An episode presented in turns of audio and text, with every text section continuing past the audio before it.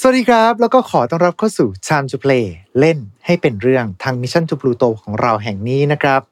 โดยตอนนี้คุณอยู่ผมนายโปจิเช่นเดิมเลยครับผมสำหรับวันนี้เนี่ยเราก็จะมาว่ากันด้วยเรื่องราวของตำนานเมือง แล้วก็เป็นเรื่องราวของ Cryptid Creature หรือว่าสัตว์มายานั่นเองครับ สัตว์ที่เรียกได้ว่ามีความแปลกประหลาด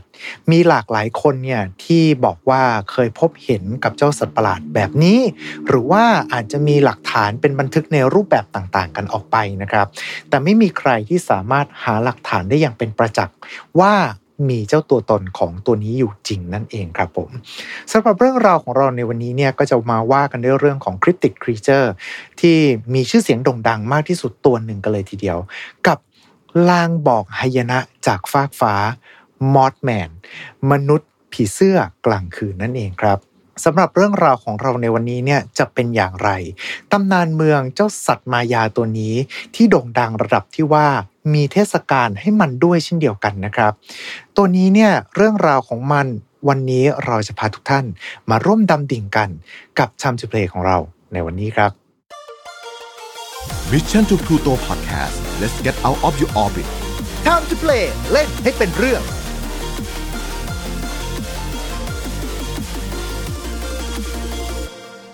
เอาละครับมาว่าด้วยเรื่องราวของเจ้ามอสแมนกันบ้างนะครับผม หรือว่าเจ้ามนุษย์ผีเสื้อกลางคืนเนี่ย เป็น cryptic monster cryptic creature หรือว่าสัตว์มายาในตำนาน ซึ่งเกิดขึ้นเนี่ยในรัฐเวสต์เวอร์จิเนีย ประเทศสหรัฐอเมริกานั่นเองนะครับ ว่ากันว่าตัวของมันเนี่ยมีขนาดสูงถึงราวๆ 180เซนติเมตรเลยก็ว่าได้ มีดวงตาที่แดงก่ำส่องแสงเรืองรองในความมืด ร่างกายกำยำ คอสั้น มีแผงขนสีน้ำตาล นิ้วที่มันยืดยาวออกมา แล้วก็ปลายนิ้วของมันเนี่ยเป็นกรงเล็บที่พร้อมที่จะขย้ำเหยื่อของมันครับ แล้วก็ตามชื่อเลยนะครับ มันจะมีปีกขนาดใหญ่ที่งอกออกมาจากข้างหลัง บางก็ว่าเหมือนกับปีกนก หรือว่าเป็นปีกของข้างคาว หรือว่ามันอาจจะมีปีกเหมือนกับผีเสื้อกลางคืนนั่นเองครับ โดยเจ้าตำนานของเจ้าตัวนี้เนี่ยว่ากันว่ามันจะบินโฉบในยามราตรี พร้อมกับแผ่เสียงร้องแหลมกรีดเข้าไปยังประสาทหู แล้วก็วิญญาณของผู้ที่ได้ยินเสียงของมัน แม้ว่าจะไม่มีการรายงานการทำร้ายร่างกายโดยตรงนะครับ แต่ว่าเจ้ามอสแมนเนี่ยมักจะปรากฏตัวขึ้น ก่อนที่จะมีเรื่องหายนะเกิดขึ้นเสมอเลย จนเรียกได้ว่ามันเป็นผู้นำสารหรือว่ารางร้ายก่อนที่จะเกิดเหตุโศกนาฏกรรมนั้นขึ้น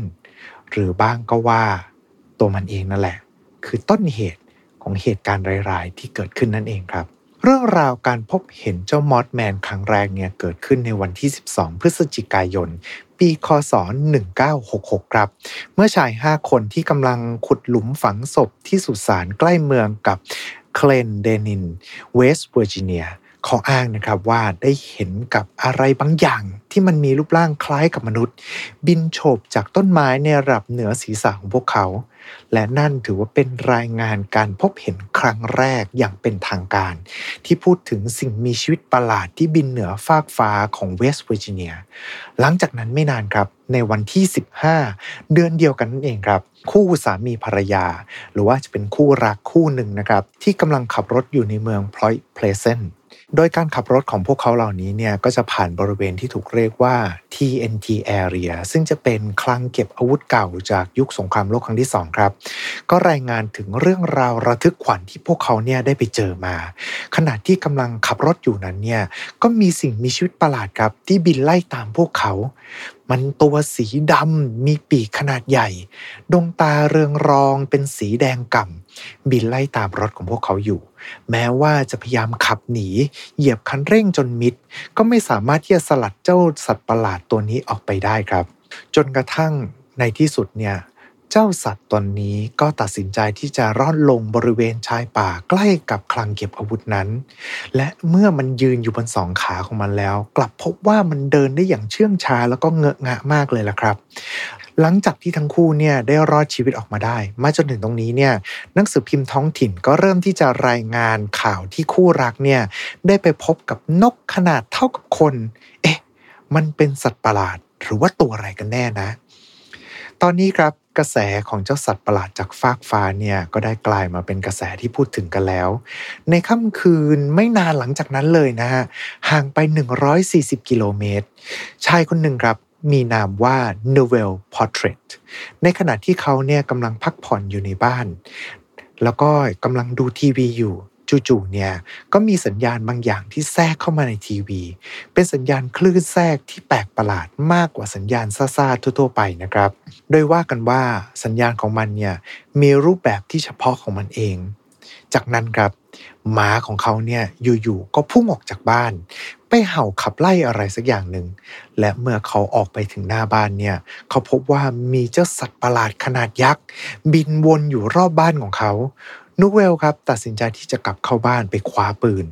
แต่ด้วยความกลัวที่เขาครอบงำจิตใจของเขาเนี่ยทำให้เขาไม่กล้าที่จะออกจากบ้าน จนกระทั่งถึงรุ่งเช้าครับพอกลับไปหาหมาของเขาเนี่ยสิ่งที่นูเวลค้นพบเนี่ยมีเพียงแค่รอยหญ้าที่ล้มเป็นวงกลม แต่หมาของเขาได้หายไปตลอดการ ไม่มีใครได้พบมันอีกเลย รื่องราวต่างๆนะครับทำให้ผู้คนเนี่ยเริ่มที่จะตั้งทีมออกล่าเจ้าสัตว์ประหลาดตัวนี้ แต่ทุกการค้นหาย่อมคว้าน้ำเหลวครับ ไม่มีใครได้พบกับเจ้าสัตว์ประหลาดตนนี้เลย จึงทำให้เริ่มเกิดข้อทฤษฎีต่างๆ ว่า หรือจริง ๆ แล้วเนี่ยมันอาจจะเป็นมนุษย์ต่างดาวหรือเปล่า ที่พยายามจะแฝงกายเข้ามาอยู่ในโลกของเราแต่ถึงกระนั้นนะครับ ถึงแม้ว่าจะมีการตั้งทีมค้นหากันแล้ว แต่ก็มีรายงานการพบเห็นเจ้าสัตว์ประหลาดปีก ใหญ่ ๆ สีดำแล้วก็มีตาเรืองรองสีแดงเนี่ยถูกรายงานอย่างต่อเนื่องมากกว่า 100 คดี เรื่องราวการพบเห็นส่วนใหญ่เนี่ยจะเกิดขึ้นในช่วงกลางคืนครับ แต่ก็มีการรายงานที่พบเห็นในช่วงกลางวันด้วยเช่นเดียวกัน โดยจะเป็นเรื่องเล่าของสตรีผู้หนึ่งครับที่ขับรถระหว่างไปโบสถ์ในวันอาทิตย์ โดยเธอเนี่ยได้เห็นเงาตะคุ่มตะคุ่มอยู่ที่บริเวณข้างทาง เธอก็คิดนะฮะว่าเออมันก็อาจจะเป็นคนยี่กำลังเดินทางอยู่ละมั้ง จนกระทั่งเธอเนี่ยขับรถผ่านเข้าไปใกล้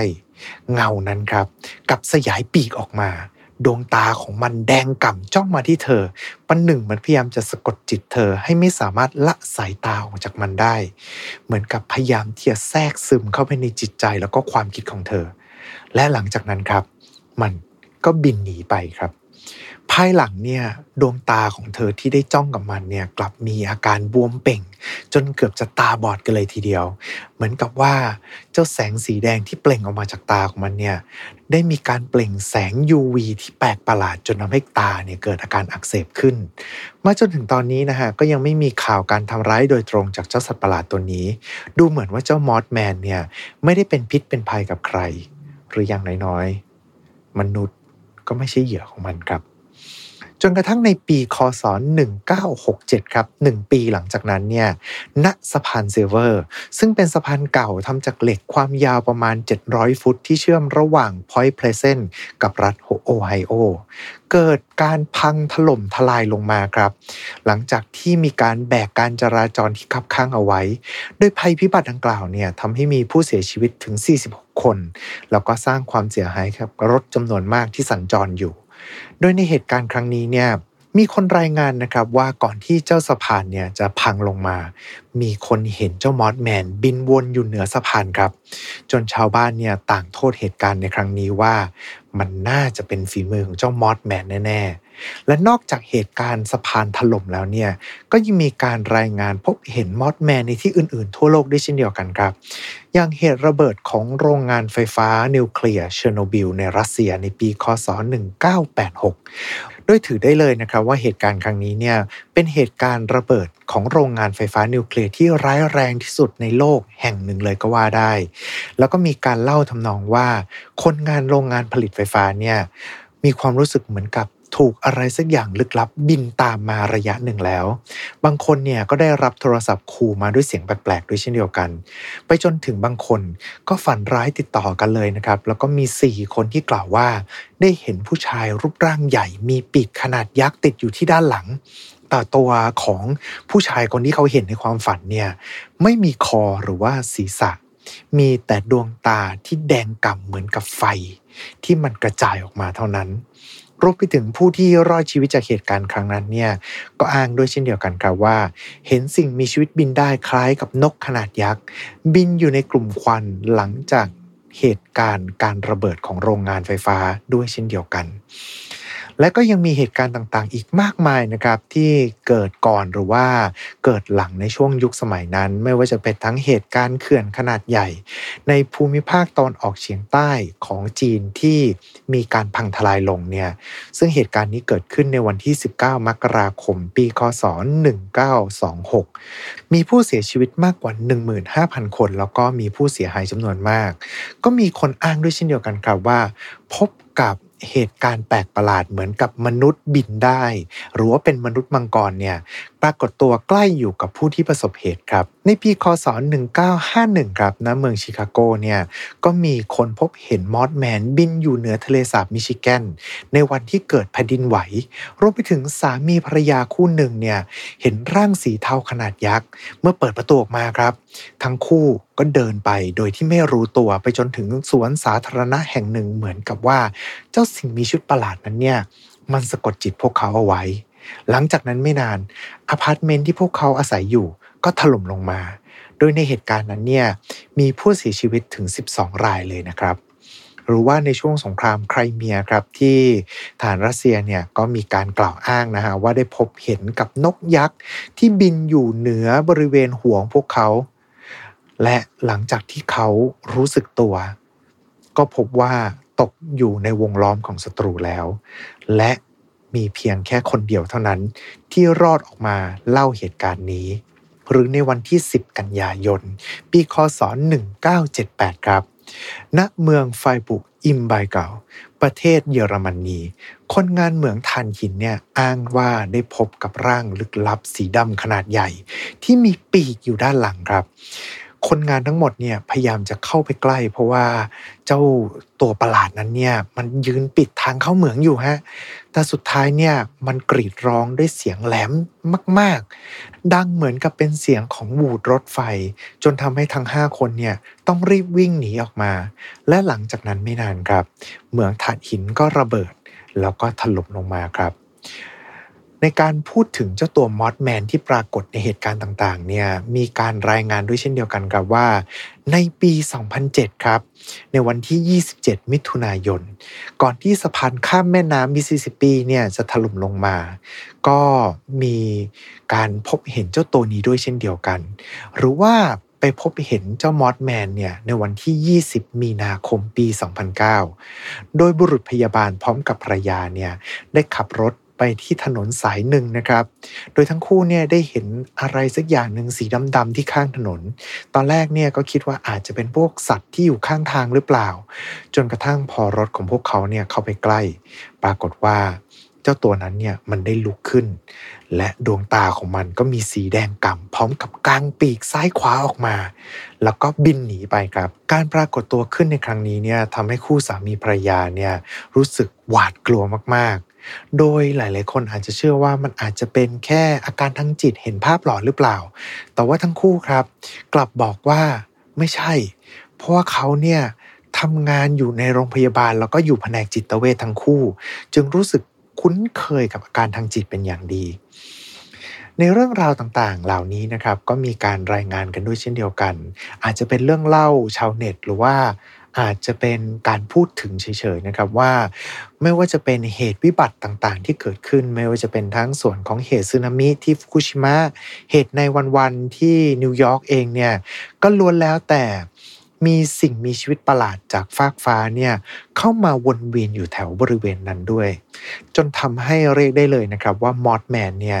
กลายมาเป็นสัญลักษณ์แห่งความวิบัติ และเมื่อมันปรากฏตัวขึ้น เรื่องราวร้าย ก็จะเกิดขึ้นณที่แห่งนั้น ความสนใจในตัวมอสแมนหลังจากเหตุการณ์ถล่มครั้งแรกที่เราพูดถึงจำได้ใช่ไหมครับทำเอาชาวบ้านในบริเวณนั้นเนี่ยเกิดความหวาดกลัวครับ แล้วก็ไม่กล้าที่จะไปสืบหาข้อมูลเพิ่มเติมเกี่ยวข้องกับเจ้ามอสแมนนี้เลย เพราะว่ามีคำกล่าวนะครับว่าเป็นเพราะว่าพวกเขาเนี่ยพยายามจะตามหานั่นแหละว่าเจ้ามอสแมนเนี่ยเป็นตัวอะไรกันแน่ มันก็เลยลงโทษพวกเขา ด้วยการทำให้เกิดเหตุการณ์ร้ายๆขึ้น รวมไปถึงการพยายามที่จะตามหาความเป็นจริงของเจ้ามอสแมนเองเนี่ยกลับถูกกลุ่มคนลึกลับกลุ่มหนึ่งที่ใส่ชุดสูทสีดำครับเข้ามามีส่วนผูกพันกันด้วย โดยคนกลุ่มนี้เนี่ยถูกเรียกว่า MIB หรือว่า Men in Black นั่นเองนะครับเหล่าชายปริศนาในชุดสูทที่เข้ามาสืบเรื่องราวต่างๆ แล้วก็ปิดปากใครก็ตามที่เข้ามาพัวพันกับเรื่องราวของความลึกลับ หรือว่า UFO ซึ่งอันนี้นี่ก็กลายมาเป็นหนังด้วยเช่นเดียวกันนะครับ พูดถึง MIB ก็คือองค์กรที่คอยปิดปาก ผู้คนต่างๆ ที่เข้ามามีส่วนเกี่ยวข้องกับ UFO หรือว่าสิ่งมีชีวิตจากต่างโลก หรือว่าสิ่งมีชีวิตจากต่างดาว ด้วยการทำให้พวกเขาเนี่ยลืมเลือนไปด้วยอุปกรณ์พิเศษนั่นเองครับ แน่นอนครับว่าตำนานความลี้ลับของเจ้ามอสแมนเนี่ยก็ยังไม่หายไปตามกาลเวลานะครับเมื่อเรื่องของมันเนี่ยกลายมาเป็นเรื่องที่มีผู้คนเข้ามาติดตามเยอะมากขึ้น แน่นอนครับ สิ่งเหล่านี้เนี่ย ก็ล้วนแล้วแต่ถูกม้วนเข้าสู่กระแสของครับ เช่นเดิมเลยฮะ ทุนนิยมนั่นเองนะครับ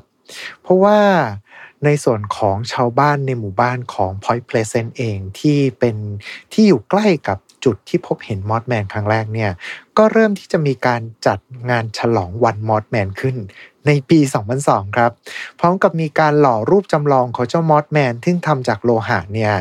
มาเพื่อส่งเสริมการท่องเที่ยวด้วยเช่นเดียวกัน มีการจัดตั้งพิพิธภัณฑ์มอสแมนรวบรวมเรื่องราว การพบเจอเจ้ามอสแมนนี้นะฮะ มีคาเฟ่มอสแมน มีร้านพิซซ่ามอสแมน เรียกได้ว่าทั้งเมืองครับอุทิศให้กับเรื่องราวของมอสแมนเพื่อส่งเสริมการท่องเที่ยวเลยก็ว่าได้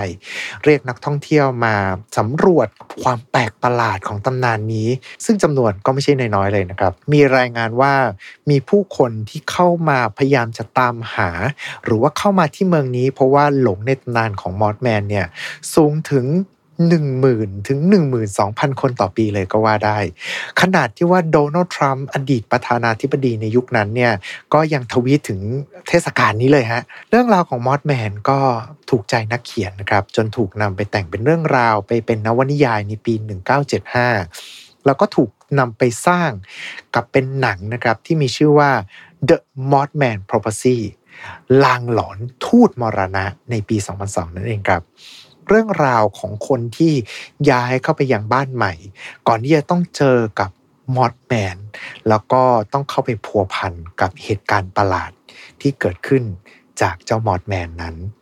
เรื่องราวของมอสแมนก็ยังเชื่อด้วยนะครับว่า เป็นแรงบันดาลใจให้กับตัวละครใน DC Comic ที่มีชื่อว่า Killer Moth ที่โผล่เข้ามาในซีรีส์ของแบทแมนอีกด้วยเช่นเดียวกัน มาจนถึงทุกวันนี้ครับมอสแมนอยู่ในฐานะของสัตว์มายาพยากรณ์เรื่องราวร้ายๆ จะตามมาหลังจากที่มันเนี่ยได้ปรากฏตัวขึ้น จนถึงทุกวันนี้ก็ยังไม่มีใครสามารถที่จะหาหลักฐานการมีตัวตนของมันได้